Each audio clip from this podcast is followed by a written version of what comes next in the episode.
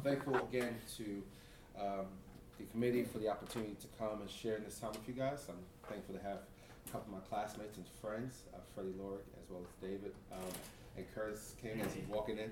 Um, great people to uh, to to know and to um, to have rubbed shoulders with throughout my my journey in life. I, I want to set a framework before I dive into this thing. I, I want I want us I want us to. No, I can't force you. I can't bully you into this, but I want us to feel safe to talk. Um, I, I, want us to um, take a chance um, within the next 40 minutes or so. I, I want us to be honest. I, I would like to invite us to.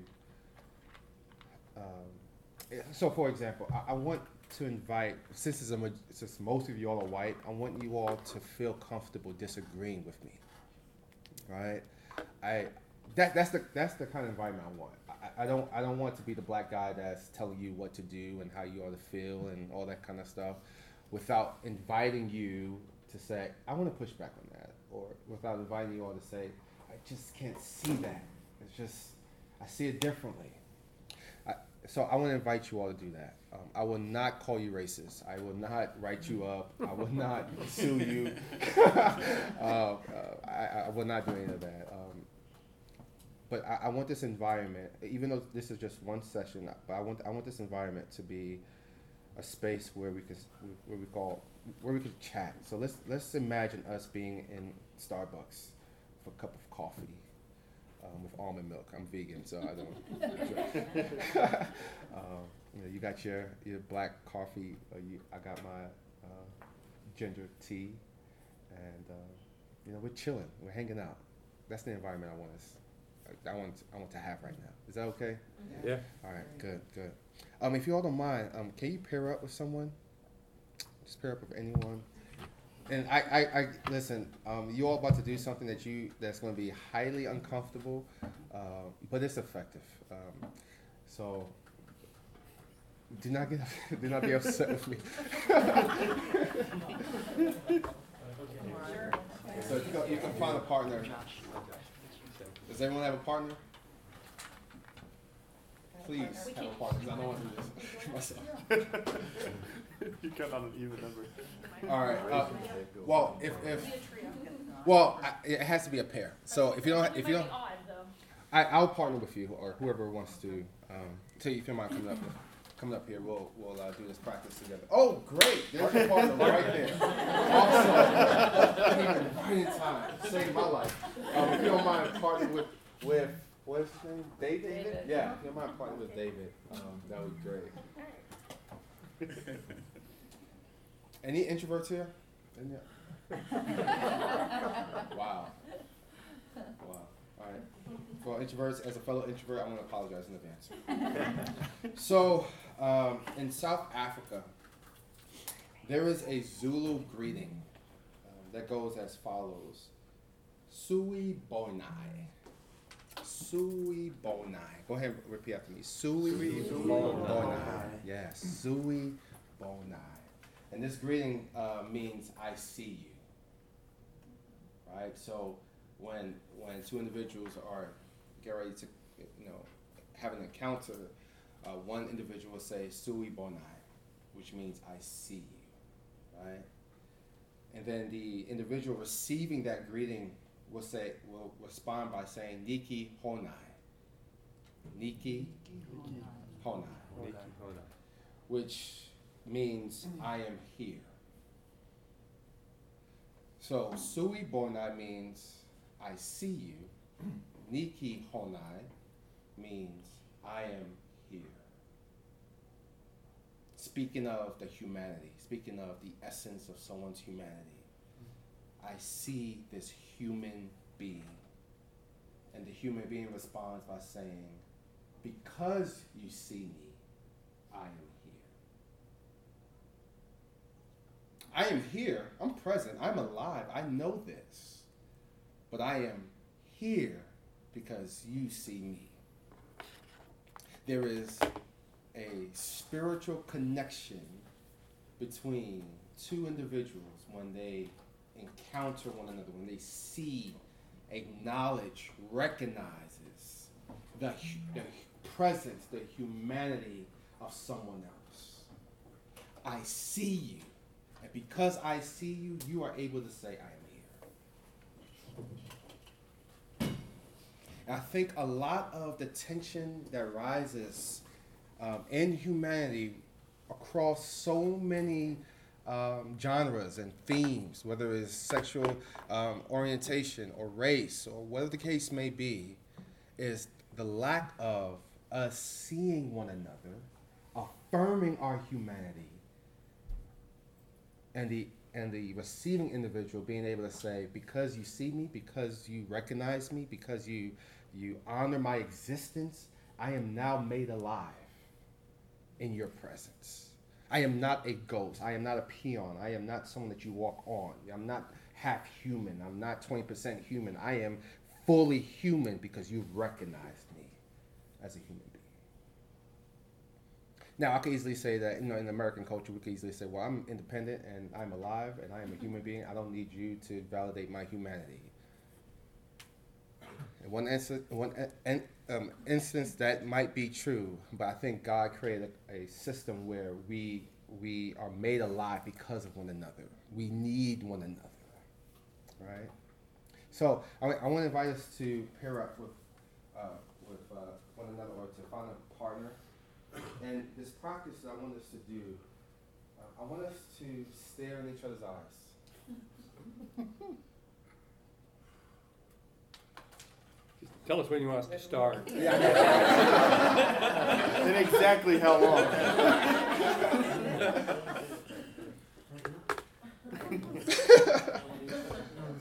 I, I, I want us to to try to read one another's story by staring at each other's eyes, staring to, to each other's eyes. I, I want us to to see one another. And through the eyes, we will be able to communicate a narrative. Through the eyes, we will be able to sense energy. Through the eyes, we will be able to interpret or get a glimpse into how someone feels about something. So, I want to give you 20 seconds to prepare your mind to do this practice. And while you're staring at staring into each other's eyes, I want you to fight the temptation to not look away. I want you to be locked in, zero in into that person's eyes. And I have a few things or a few questions that I'm going to raise throughout this this practice, and um, the eyes will communicate to the individual how that person feels about that particular question or um, you know current series of events that I'm going to, to raise. So that was five seconds for me articulating that. Five, four, three, two, one. Now we have 10 seconds. 10, 9, 8, 7, 6, 5, 4. Oh, I have a partner. I was hoping not to have a party because I didn't want to do this. if you don't mind coming to um, coming to the front, um, I, am not gonna put you on, on, on the spot, but, but we, we have a practice that we're going to embark on. Okay. I'll play. Thank you, thank you. You can sit here if you want, or Oh, I have to sit. Oh, okay. yeah, you don't have to, I'm sorry, I'm sorry, I'm sorry, I'm sorry. Yeah, you can sit here. Um, so yeah, let's. So what we're doing, we're going we're going to stare in, into each other's eyes um, and avoid um, avoid um, looking away, but try to um, listen in to the stories that we share Mhm. just by looking into each other's eyes. Okay. Okay, and then it's going to be some um, things that I going to uh, raise that hopefully through the eyes we'll communicate how we felt about it. I'm gonna put some gum in my mouth because I'm gonna talk right in front of you, and I want you to smell my breath. Okay? Well, okay. I just ate pretzels. well, you won't, you won't, you won't be saying anything. Okay, saying good. I can be quiet. That cool? Okay. So we're, we're again we're we're at the coffee shop. We're relaxed and we're engaging one another. All right, so let's turn to, to each other's eyes.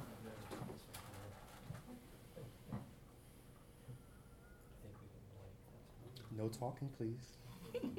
yeah.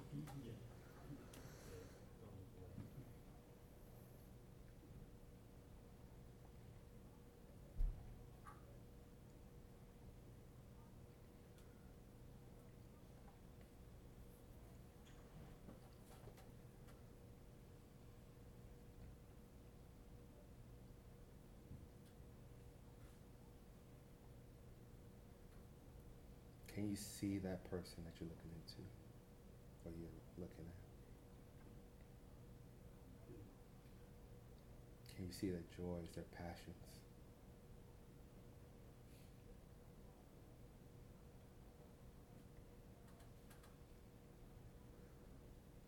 Can you see them struggling with something? Is there something bothering them?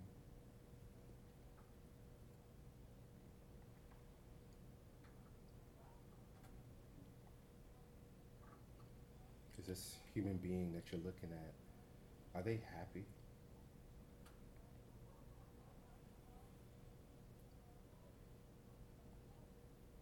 Are they sad?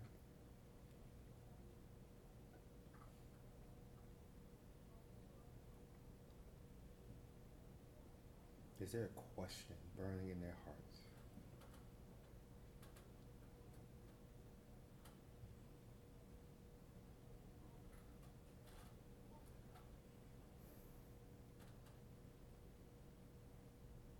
Think of race in America, how does that make you feel?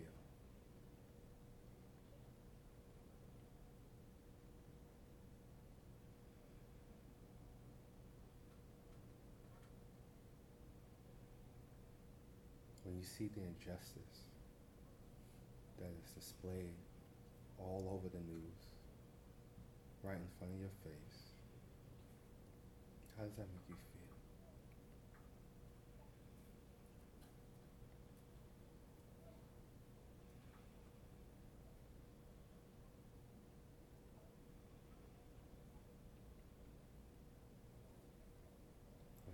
You, hear of a little black boy with a bright future, with dreams and aspirations, life is taken because his cell phone was mistaken to be a, a gun. How does that make you feel?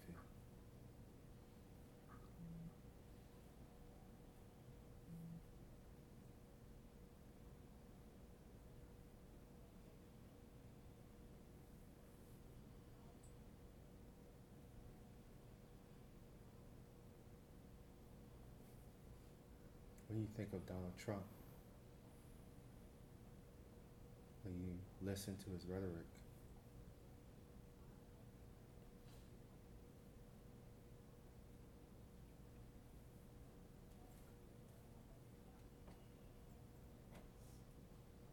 what kind of emotions, fears, perhaps excitement, joys that arises when you think of him?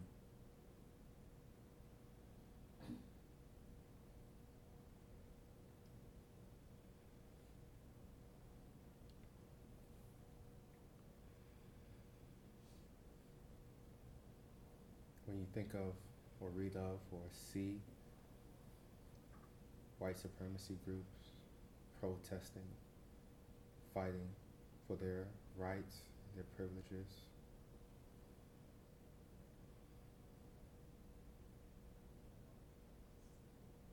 What are your thoughts?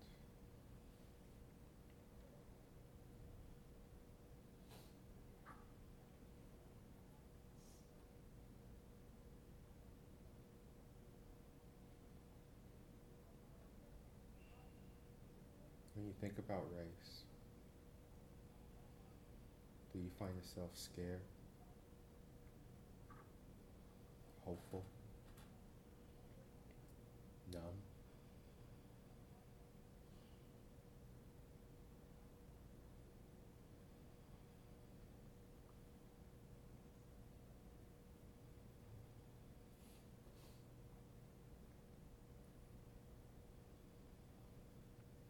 Do you see me?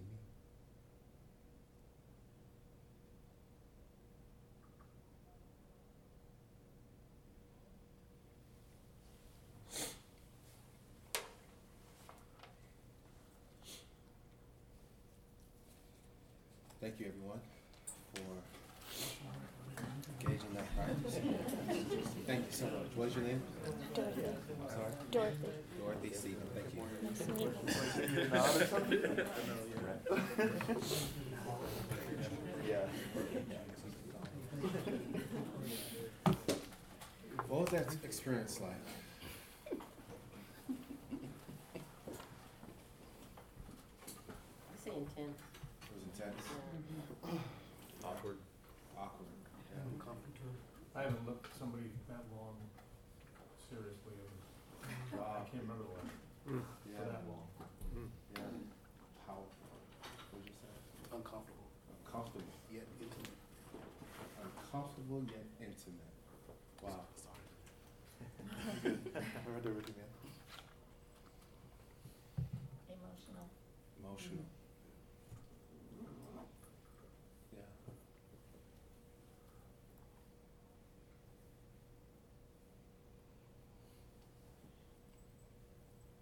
I was hoping no, nothing was in my nose. I didn't see anything. Good, good, good. She was looking.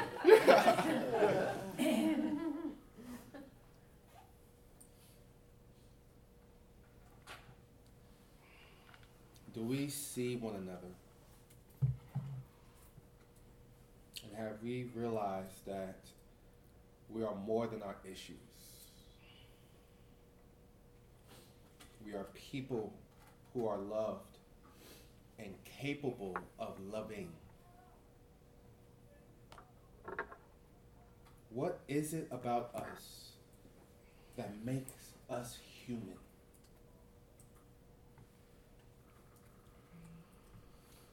Um, according to the Zulu tribe and other African tribes, until you have seen me, I have not existed. Until you have seen me, until you see me, until you have stepped into that space where you know me. You could sense or perhaps even know my narrative, my story. Until you see my fears, my dreams, my triumphs, those, those moments where I'm panicking. Until you have come to terms with my human experience and have validated that, have acknowledged that this is my human experience, until you have come to terms with that, that I have not fully existed in your presence. My human experience may not be your human experience. But nonetheless, it is a human experience that must be acknowledged and respected. When some Euro- Europeans arrived in America, they arrived with a sense of confidence and momentum, which eventually led them to have power and control. This power and control have been passed down from generation to generation. White people have always had power in America and continue to have the majority of the power here in America. Therefore, the way white people see the world is through the lenses of power and privilege. That is a human experience. When Africans arrived in America, they arrived oppressed, robbed of their dignity and culture, and was taught that they were not fully human. This experience and ideology has been passed down from generation to generation. From, from the likes of Frederick Douglass to Harriet Tubman to Malcolm X to Marcus Garvey to the late great Dr. James Cone to Louis Farrakhan to Angela Davis to Michael Dyson and on and on and on and on. Blacks have always been on the pursuit to not only fight against white supremacy, but to also find their identity as a collective. Therefore, the way black people see the world is through the lens of the oppressed and a constant fight for dignity, equality, and freedom. When white people think of terrorism, most of them think of ISIS. But when black people think of terrorism, we think of white supremacy mm. and the corporations and the individuals working for them. There are two different human experiences at work as we think about racial reconciliation. Blacks, from the very rich white folks to 44 presidents, including the current one we have now, to law enforcement, to for profit corporations, from white institutionalized academic settings, even in our white churches, black people have been fighting against discrimination and injustice. When white people say that things have has changed and we're not living in the Jim Crow era or um, era anymore, blacks are able to say yes, we do not live in the Jim Crow era, but we live in the new Jim Crow era, the era of mass incarceration, in the era of police brutality. So, with that in mind, as we think about these two human experiences,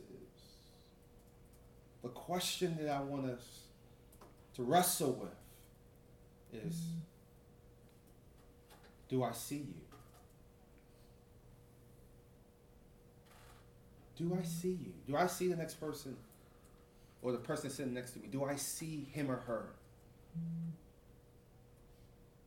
Not that not I'm not speaking of just physically seeing a human being, but do I do I am I aware of that person's human experience? And do I have the guts to say I affirm that person's human experience? It may not be my experience, but do I have the guts and the courage to say your human experience is real?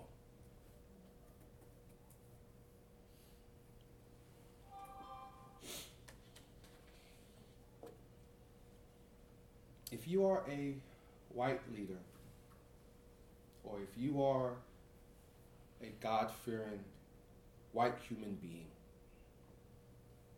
if you are someone who is serious about engaging the racial tension that continues to exist in our society, here are a few introductory tips.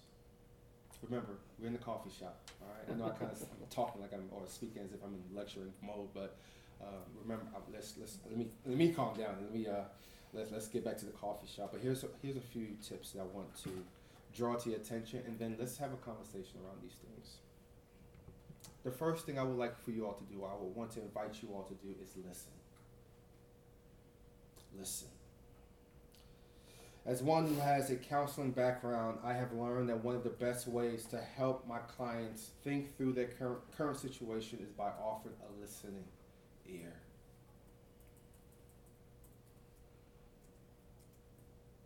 And, and this goes beyond the idea of the topic that we're talking about, but just in just in general, when we when we're thinking about relationships in whatever form or fashion that may be, humans desire to be heard, right?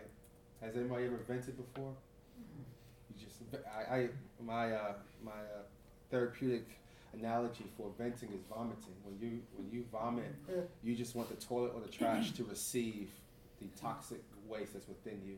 You don't want the toilet or the trash to diagnose your your filth or give you a report of, of your you know your illness. You just want the toilet or the trash to receive it. So as is when we're venting, when we're sharing, articulating what's going on with us, we want the individual to just simply listen. Listening is a powerful instru- instrument that we can offer to those who have felt and who are feeling mistreated and marginalized. My dear friends, if you may not understand the abbreviated black experience that we and others have shared, or the robust explanation of the things that we are experiencing here in America, but if you have the courage to sit and listen, even if it, it if it births various emotions within you, even if our narrative rubs you wrong,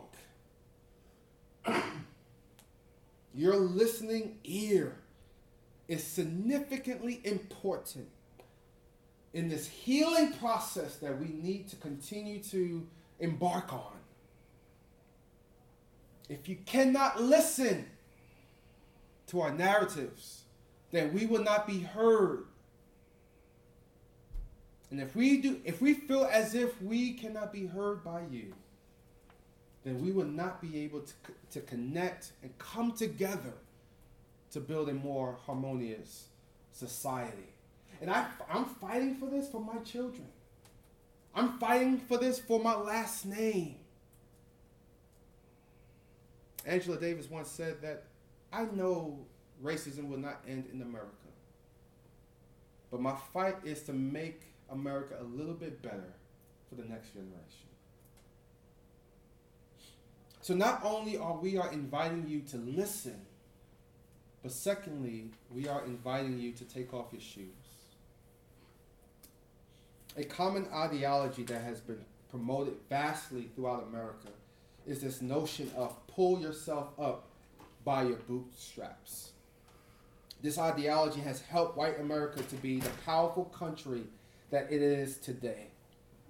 This ideology has been used as a suggestion for black people to embrace and to apply, to get over Jim Crow, to get over racism, to get over discrimination, to fix your community, to fix your home, cut your grass, work hard, make your money, obey law enforcement.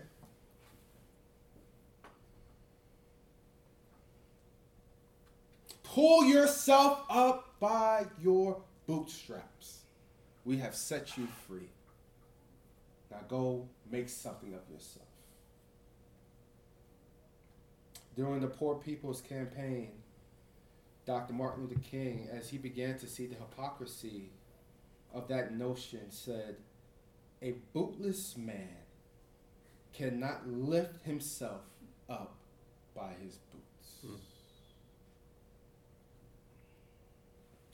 So, to my white friends, if you really want to engage in our experience, we are inviting you to take off your boots and put on our shoes.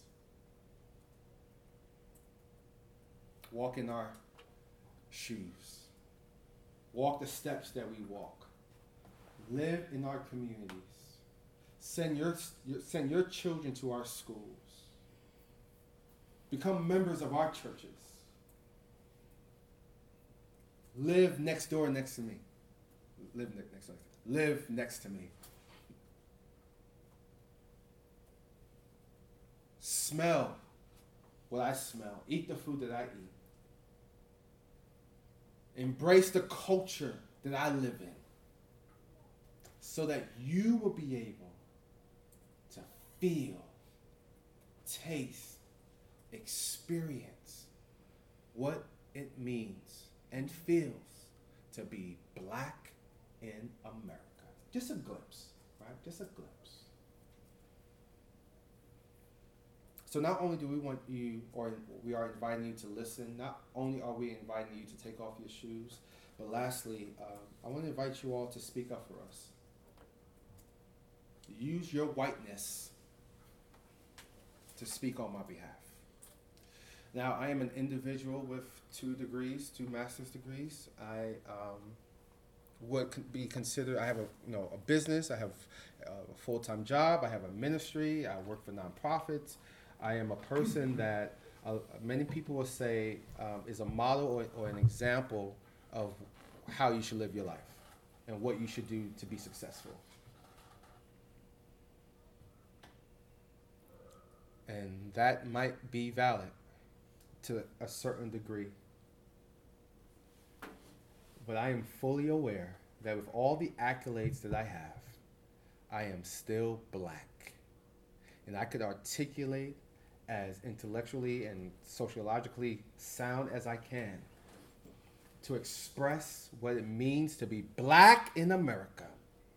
But the color of my skin is still a barrier. And I am aware of that. So then the call is to play chess. I'm to tap the shoulders of my white friends and encourage my white friends to speak on my behalf, to use your whiteness and your white privilege to help your family members and your friends and your churches, your political connections. Help them see that Black Lives Matter is not a diss to whiteness. Is a cry to society to validate our blackness. That Black Lives Matter is not an organization that says kill all law enforcement. It is an organization that's raising awareness to how we're how we are being mistreated unfairly. I need white people to tell white people that. I can say that, but it's not going to work. I need you white people to say it for me. So not only am I inviting you all to listen, not only am I inviting you all to take off your shoes, put on our shoes, live in our neighborhoods, eat in our restaurants, but I'm also inviting you all to speak on our behalf. But you won't be able to speak on my behalf if you do not see me. So, do you see me? With all the black marks in my face, the big nose, the bald head, the oversized dashiki, do you see me? If you don't see me, then you won't understand me. And you will not be able to connect with me.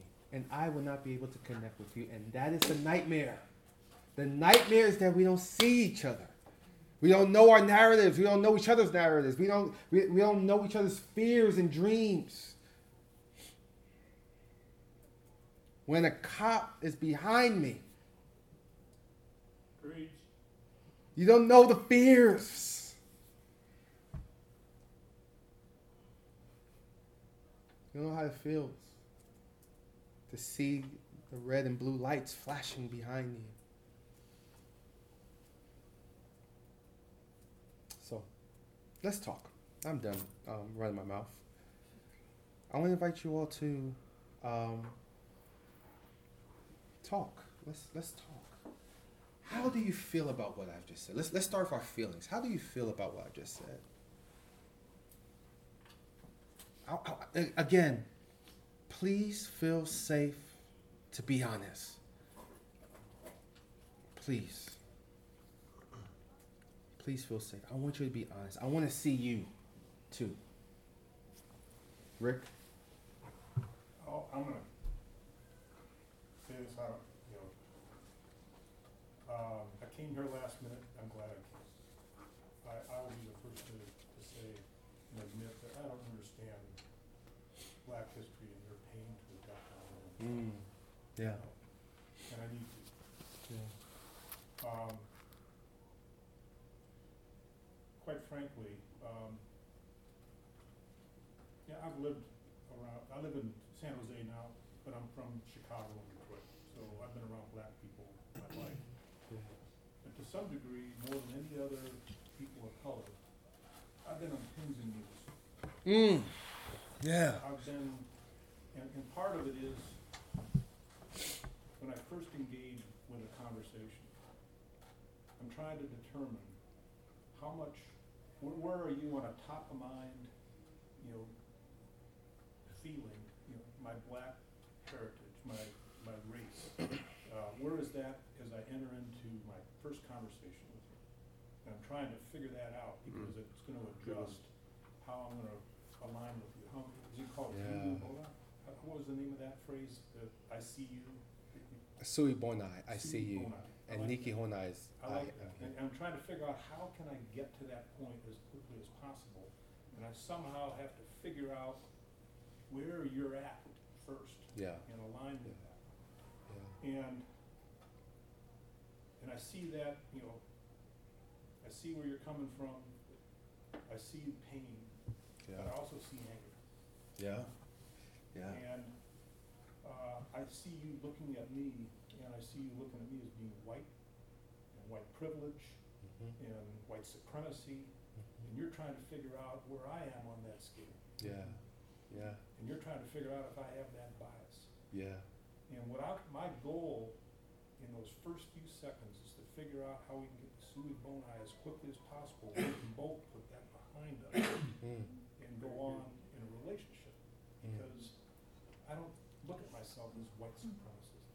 I don't, I don't see myself the way you're looking at me. And quite frankly, I have no idea sometimes in those conversations if I'm ever gonna be able to get there because you wanna see me as a white supremacist. And Mm. and I don't know how to align with your pain and where you're at in a way that you're going to finally accept me. mm, I have no idea how to do that sometimes, especially if there's anger. yeah, Yeah, I don't know if that's fair, but that's, I, I'm trying to figure out how to get there, I don't know how to get there. yeah, yeah. Good stuff. And let, us talk. Let's all talk. I don't, I don't want to piggyback off, off of everyone's comments, but let's have a conversation. Yeah. Um, I, I have, um, I didn't, I didn't know what this was about, but I'm, I'm glad I'm here. Um, I've had some discussions with, uh, a couple friends, um, the past, probably about the past three months about just, um, our faith and, and being, um, Christians. And we, we talk about how back in the Old Testament days, how God created Adam and Eve and how he created the first families and how, um, you know, then we had the flood, we had, um, families created after that through Noah. And everybody was just family. Mm, Right? I mean, there, there were just, there- there were different nations and people, um, you know, God created, um, you know, all the families through, um, Noah. And I think we've kind of lost sight of that we, we really are all family, right? And, um,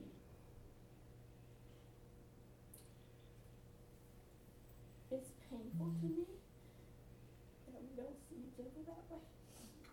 Um, because that's how God sees us. It does anger me when I hear of all these things happening because how somebody sees the other person. um, and, and, and it's both sides. mm, You know, I, I see it on both sides. And I think that if we are truly people in this room who want to be, who, who we believe are called to God's purpose, we will stop it as much as we can. We will speak up. We won't be afraid. We won't care what our neighbors say or our own family members. I've had to say things to my own close family members about racism, how's that right? And we have to do, we have to, we have to do that. Have to be brave, mm, or it's not gonna work. And God doesn't see us as black or white mm, or Chinese. mm. He sees us as his people that he created. And if we're gonna live for him, we better get over whatever it is that causes us to see it any differently. Mm. think that as a, person, I am I'm obviously white, growing up with a ton of privilege, and I think that for, for white people, I, I know that a lot of people that are within my own family, that are within close circles of mine, that, that would call themselves somebody who is open-minded, who wasn't racist, but in the same breath would say, I don't understand what their issue is. I hmm. don't understand what the struggle is. And I think that, I think as, as, as people in general, I, I think we, the scope of our history seems so long ago. Oh, slavery was so long ago. All these, these really oppressive issues happened so mm. long ago. The Civil War ended in eighteen sixty-five. We are not far removed from a, a time in our history where black people were not acknowledged as human beings we are not far removed from that.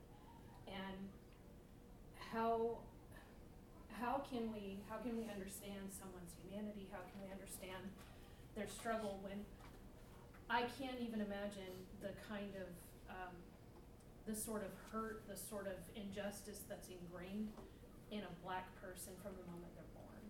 Yeah. Just that mentality of, we've never been viewed with a lens of equality. We've never been viewed in this lens of equal humanity.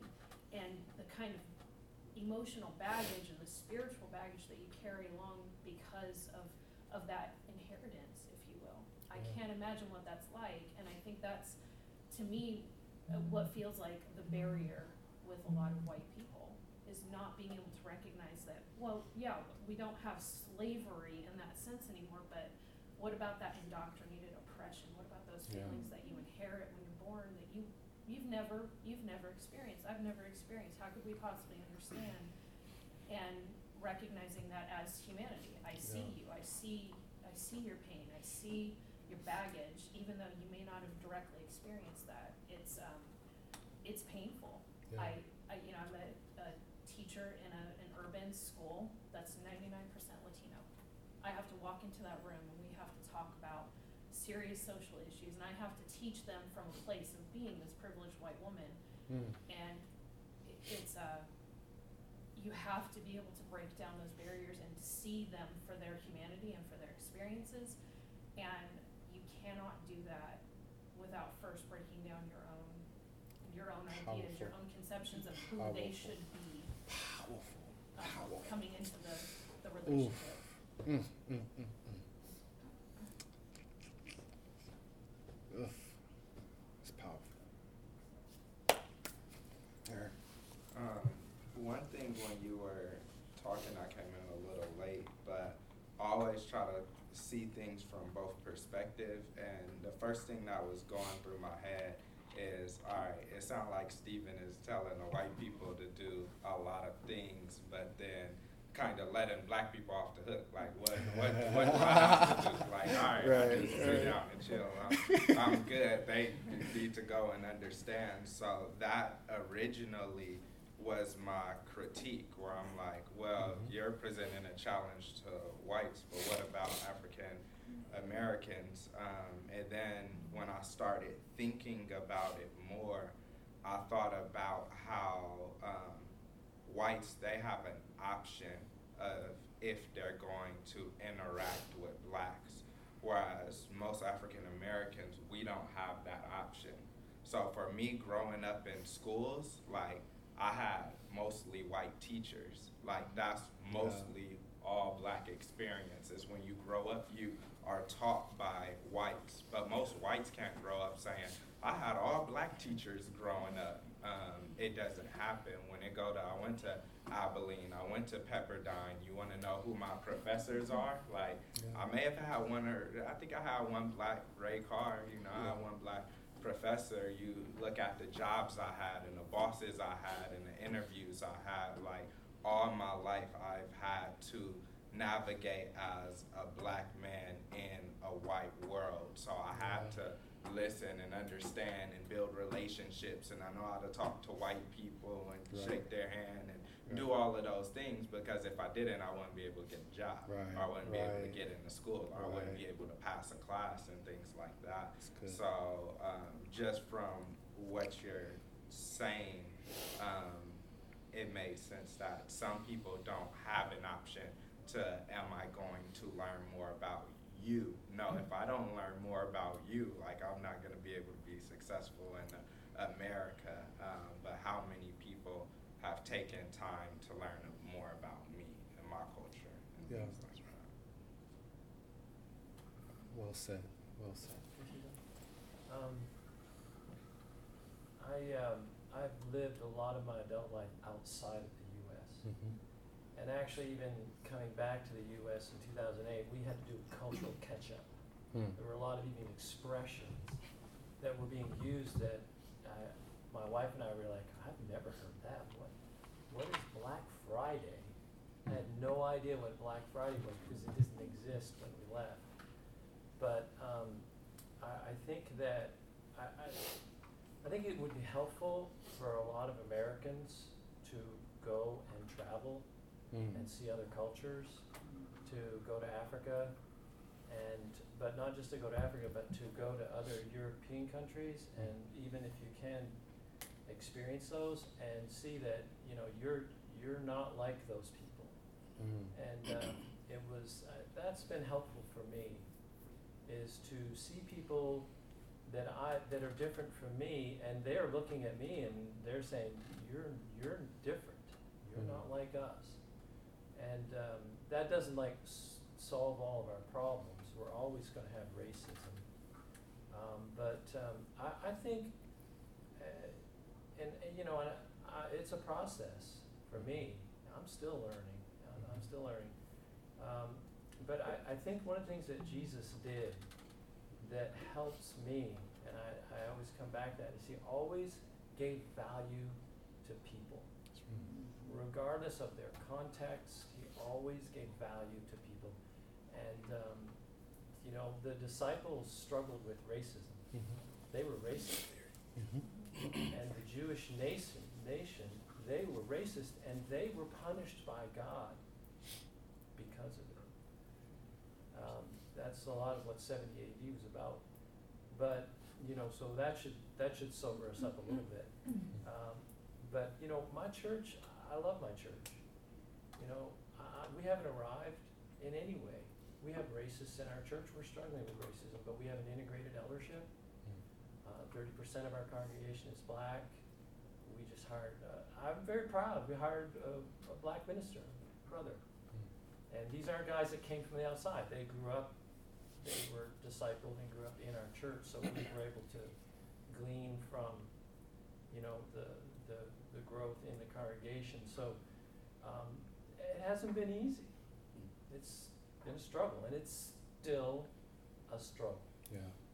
So, you know, I think it's it's you know, I don't agree with everything you said, but Mhm. I I want to hear the other sides of things.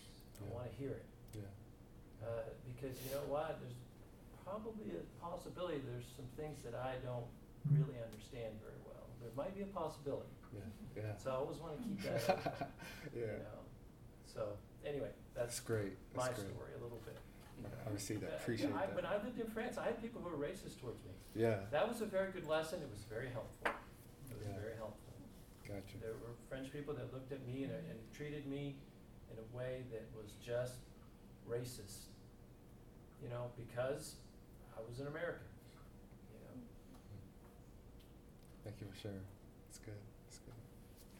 One last comment, thank you, especially to everybody, brothers and sisters here. My comment is simply this, thank you for this opportunity to learn, to listen. Yeah. Constantly been in my life in a multicultural environment, Mhm. I've been in a world where, um, it's not the same probably, but where they would say a blanc pot. White person, white person, blanc pot. Blapo. Blanc Pot, which is Creole in Haiti. But where I'm coming with is I thank you, we, like the brother before me, uh, multicultural environment where we worship and, and live. We're still reaching, uh, still trying to grasp the concept that some may look at me and I'm prejudiced and have to prove myself not so. In other words, they may take that. But I think the sister here said it best. We have to quit dealing with the aspects of it. We're brothers and sisters. We're family. And to start there. And my family uh, was grounded in uh, sharecroppers, and we grew up in that. And so my comment is that uh, when I've quit trying to learn more about how not to be prejudiced, I just became prejudiced even more. Mm. I have to reach Mm. constantly. And there'll come a time where uh, God will make us all in sight of each other. Mm. It may take that long. I, I praise you and thank you for your time. I am gonna have to go, but Okay. I know you. My name's Garth Hutchison. I live just out of Philadelphia, and we've talked, so. Oh yeah, yeah, yeah. That's, so I'm gonna connect with you later. Yeah. so- I'm sorry, I gotta get to another, my brother-in-law's speaking. so- yeah, no worries, no worries. Thanks for stopping by. So- How y'all feel? I want some emotions. How do y'all feel? Do I feel uncomfortable? I feel. I feel angry. Yeah. How- Well, Ang- totally mixed up. Good, good mix, good mix. Yeah, yeah, Not a bad yeah. mix, just a good mix. Yeah. It's an awareness mix, Mm. It's a good. savvy mix. It's, keep working at it. mix. Yeah. That's what we have to do. This, this is one of the first conversations I felt like I could actually have an open and honest Amen. discussion. Praise God. Good. And it's, um. Mission accomplished. Praise God. We're so leery of doing it because we don't wanna offend That's anyone. right. Good. Good. Yeah.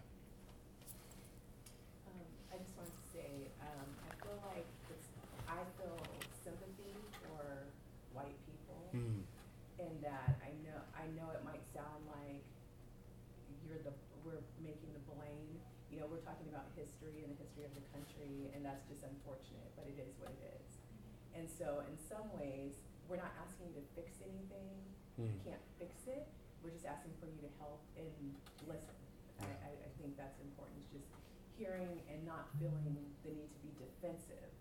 Uh, Mm. well, no, no, no, that's not true, because, because you don't want the country to be a certain way, because you don't want our experiences to be what they are. But that doesn't make it so. We Yeah. just want, like you said, the validation that, wow, that's your experience, I can't even imagine that. And you just leave it there. It's, it's nothing to be fixed. And, and so we don't, I don't, wouldn't look at you as a white supremacist. I understand the history of our country. And I don't want people to be fearful of engaging, you know, African Americans or any other race, because you can't fix our problems. Mm. But like you said, there is truth in the fact that it takes someone outside of the race to help people in other races understand in, Yeah. in some ways.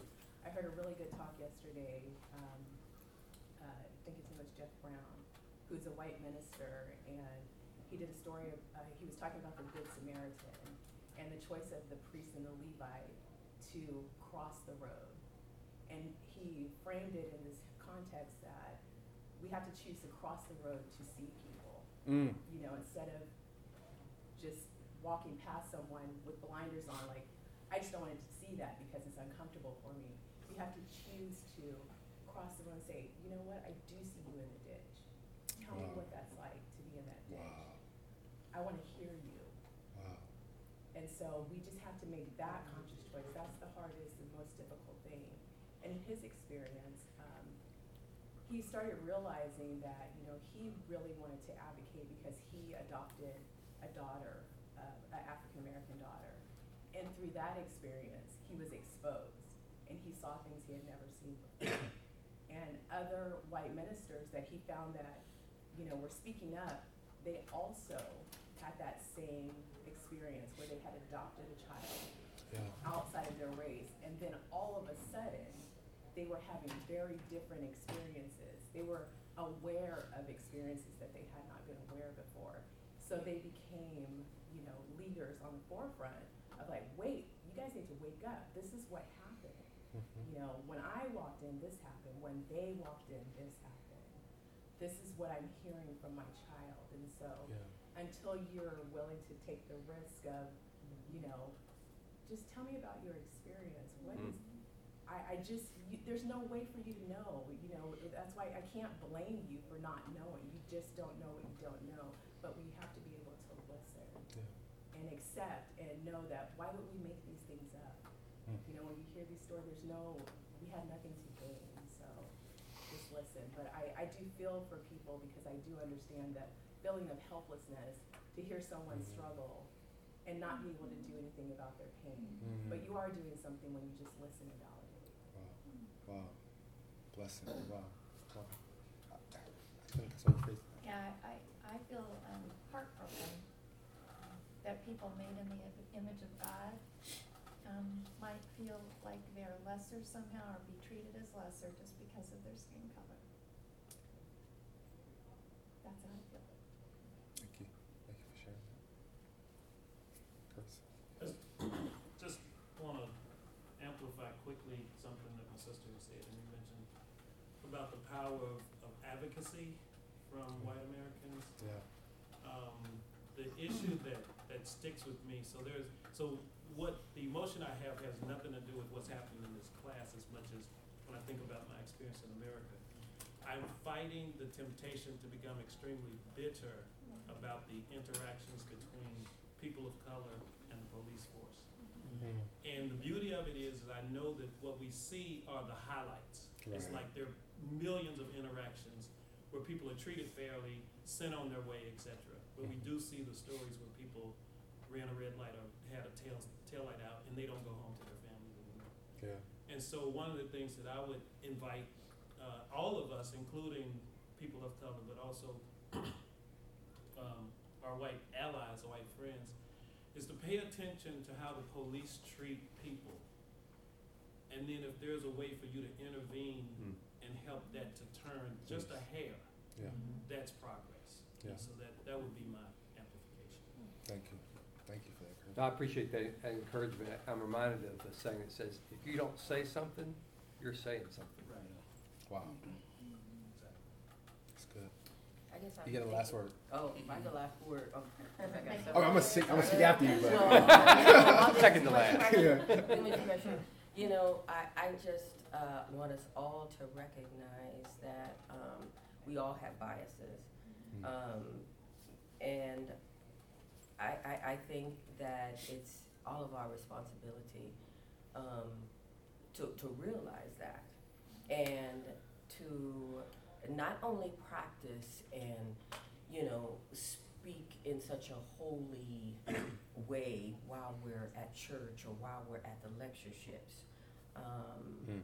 but to carry this, you know, in our workplaces, um, uh, in our schools, Yes. you know, because it, it- it's just so, it, it's real easy to be open and honest and to apologize and to plead while we're in this type of environment. It's, Yeah. it's, you know, it's, it's when the rubber meets the Mhm. road, when we're out there in our communities, Yeah. um, where this makes it, really makes a difference. I kid you not. That was my last word. That's Uh-uh. exactly what I was wanting to say. High five. Absolutely. Uh, well said. It's, this is nice that we've been, been been able to do this because we all believe in Jesus and all that good stuff. Now the challenge then is for us, again, as, as my sister wonderfully said, go out into our spaces, whether it's white, black, diverse, I don't care where you are. We are called to be change agents. Mm-hmm. Let's lead from that framework. The, the salt of the earth, the light of the world. We don't shy away from confrontation. We don't shy away from darkness. We don't shy away from conflict, but we want to engage it. We want to spark the conversation. We want to lean into it. We don't have all the answers. We don't have all the theological conclusions down. And we're going to make mistakes. All right, on both sides. We're going to make mistakes, but mistakes are opportunities for us to do what? Learn. So I send you all off. Thank you, guys. Really appreciate it.